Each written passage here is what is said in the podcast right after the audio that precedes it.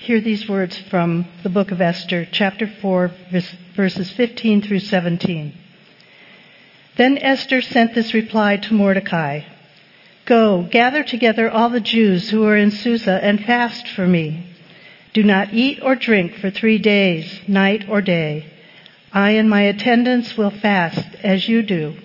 When this is done, I will go to the king, even though it is against the law. And if I perish, I perish.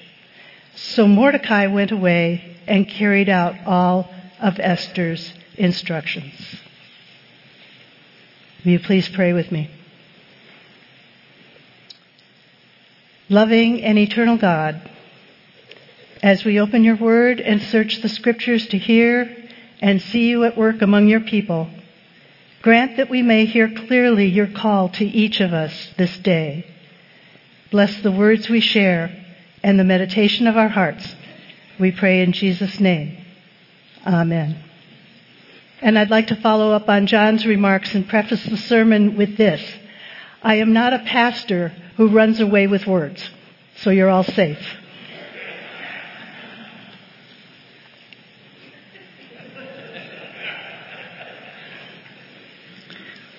When my granddaughters were quite little, and first discovering that eyes were made for seeing, and ears were made for hearing, and tummies were made for stuffing with good food, they also became aware of the thumping and steady beating of their hearts. They were so fascinated by the sound that they would sometimes make me lean over and get close to them so I could hear the sound of their hearts beating. Shh. Can you hear that? And then my job was to whisper a reply. Yes, I can hear that. And then they would grin and run off to play with something else that had grabbed their attention for the moment.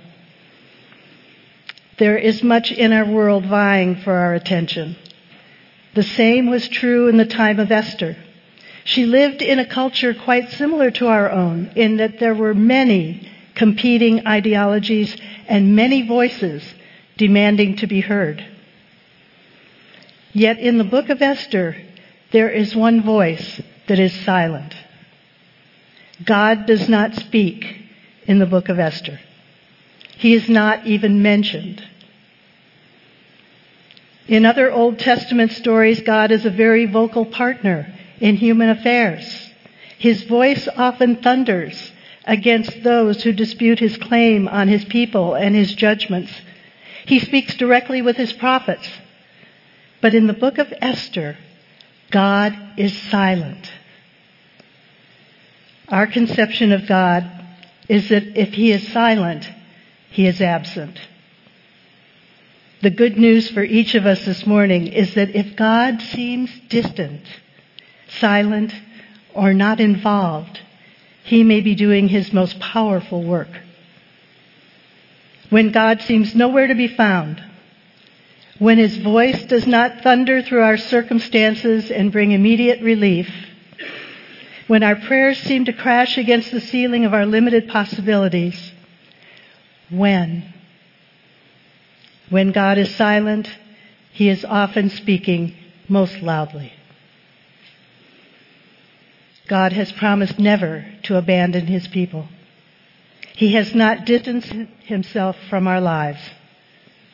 His work as sovereign Lord and gracious Redeemer may be worked out in ways we will look back on with astonishment and gratitude. We may not even come to understand some of the mysteries of God's grace this side of heaven. But when God seems silent, we need to turn our attention to his steady heartbeat of love, mercy, grace, and his desire to redeem all that is broken. Years ago, around the time of 9-11, a worship song came out with lyrics that might apply to each of us at any given time. Those lyrics were this When you can't see God's hands, trust his heart. When you can't see God actively altering circumstances, trust his heartbeat of mercy and love. Trust his wisdom above human understanding. Trust His sovereignty over all He has made. The good news is that God has your back. God is for you and not against you. That is the heartbeat of God. We only have to get close, bow down, and listen. Now that we've entered the season of Lent, Christmas seems a distant world away, doesn't it? Yet it was less than three months ago that we remembered and celebrated the coming of Jesus in a world certain that God's silence for 400 years meant that God had given up on his people.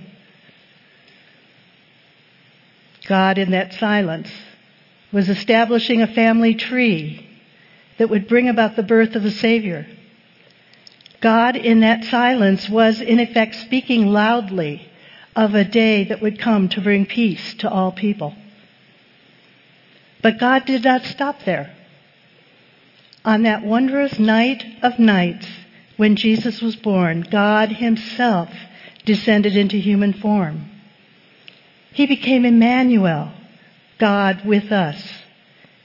He came not to lull us to sleep with empty words that enable us to escape reality, but to awaken us to His call to participate with Him in this great adventure called life.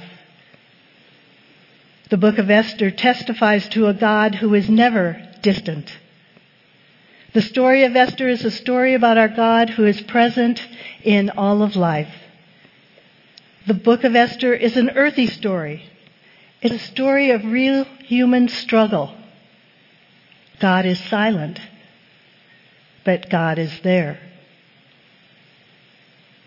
The story of Esther is a story of courage, divine timing, accountability, and obedience that alters outcome.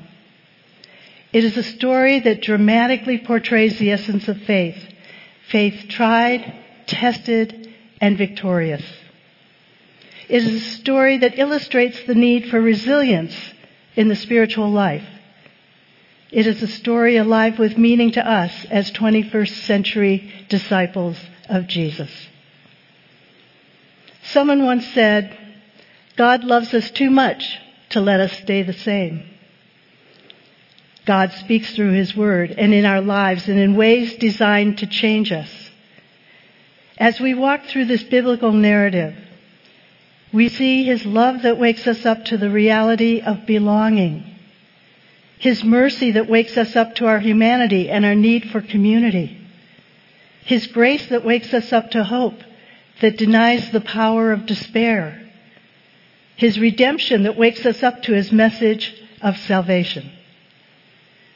All that and more can be found in the story of Esther. But the book is more than an ancient text. In fact, the story of Esther has all the makings of a contemporary novel. There's a villain, a hero, a heroine, conspiracies, dramatic encounters, and stunning reversals. From a literary standpoint, the book of Esther is a story that stands apart from the writings of that era.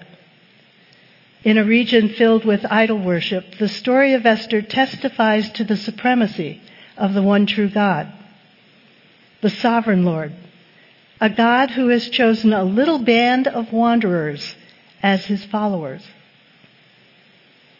The historical setting of the story comes after the Babylonian exile, in which the Jews were taken from their land to live in captivity under oppressive Assyrian rule. Following the exile came the diaspora, the scattering, when God's people moved freely about the land, some even returning to the area around Jerusalem, and others settling in the land where they had been exiled. Not only had the Jews been freed from oppressive rule and were no longer treated like chattel, there also came a time when Persian kings bestowed numerous favors upon their Jewish subjects. Jews were allowed to integrate with Persian society, even to the extent of holding responsible positions within the empire. Some, like Esther and Mordecai, assumed Persian names. No doubt, though, there were also some self protection efforts on the part of the Persians for the favors granted to the Jews, because bolstering friendships with one's subjects led to a stronger military presence and more secure borders. So when neighboring countries unfriendly to the Jews started circulating rumors that the Jews were disloyal to their Persian rulers, Haman, an enemy of the Jews himself, set out with a plot to destroy the Jews. But before Haman's plot to annihilate the Jews comes into play, there's plenty of other drama to be found in the royal court. A quick retelling of the story goes like this. Queen Vashti has been banished for failing to come when the king summoned her. Esther, a Jewish woman living in Persia and reared by her cousin Mordecai, is taken to the king to become a part of the king's harem. Mordecai makes Esther promise to conceal her Jewish heritage. Esther's beauty and finesse wins the favor of the king. Esther becomes the new queen. Mordecai, keeping a close eye on Esther from a distance, uncovers a conspiracy by two of the king's officers to assassinate the king. Esther reveals the plot to the king, giving credit to Mordecai, and when the plot is investigated and found to be true, the two officers are hanged. All this happens before chapter 3 of the book of Esther. When we read on, Haman has by this time been elevated to a seat of honor higher than that of all the other nobles. And we wonder why. Scripture doesn't give us the details we crave, except to say that all the royal officials at the king's gate knelt down before Haman and paid honor to him by command of the king. Mordecai, however, refused. Haman could have had Mordecai hanged for such disobedience, but instead looked for an opportunity to destroy all the Jews living in the kingdom. Haman convinced the king that it was in the king's best interest to destroy all those throughout the kingdom, the Jews, who lived according to different customs and did not obey all the king's laws. Edicts were written and couriers sent to all the provinces with the order to kill all the Jews on the 13th day of the 12th month. Esther learns of the planned genocide through a series of messages sent from Mordecai, who has draped himself in sackcloth and ashes and is wailing bitterly in the city streets. Yet we hear no mention of God at work, comforting Mordecai or bringing about a reversal of circumstances.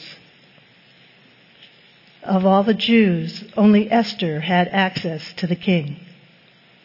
Yet the king had not requested Esther's presence, and to approach the king without a summons would mean death. Mordecai didn't mince words.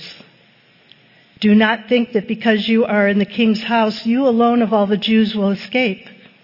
And who knows but that you have come to royal position for such a time as this? Those are powerful words. But what could Esther do? Her only task in life was to look beautiful and please the king. She had no other reason for existence.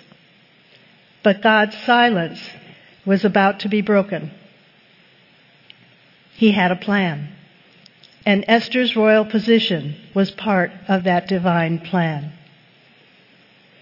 God's plan brought Esther face to face with a choice that would not only alter her own circumstances, but would impact the destiny of her people. To go to the king was against the law and tantamount to a death wish. To deny her Jewish heritage in the light of an edict to kill her people that was unthinkable.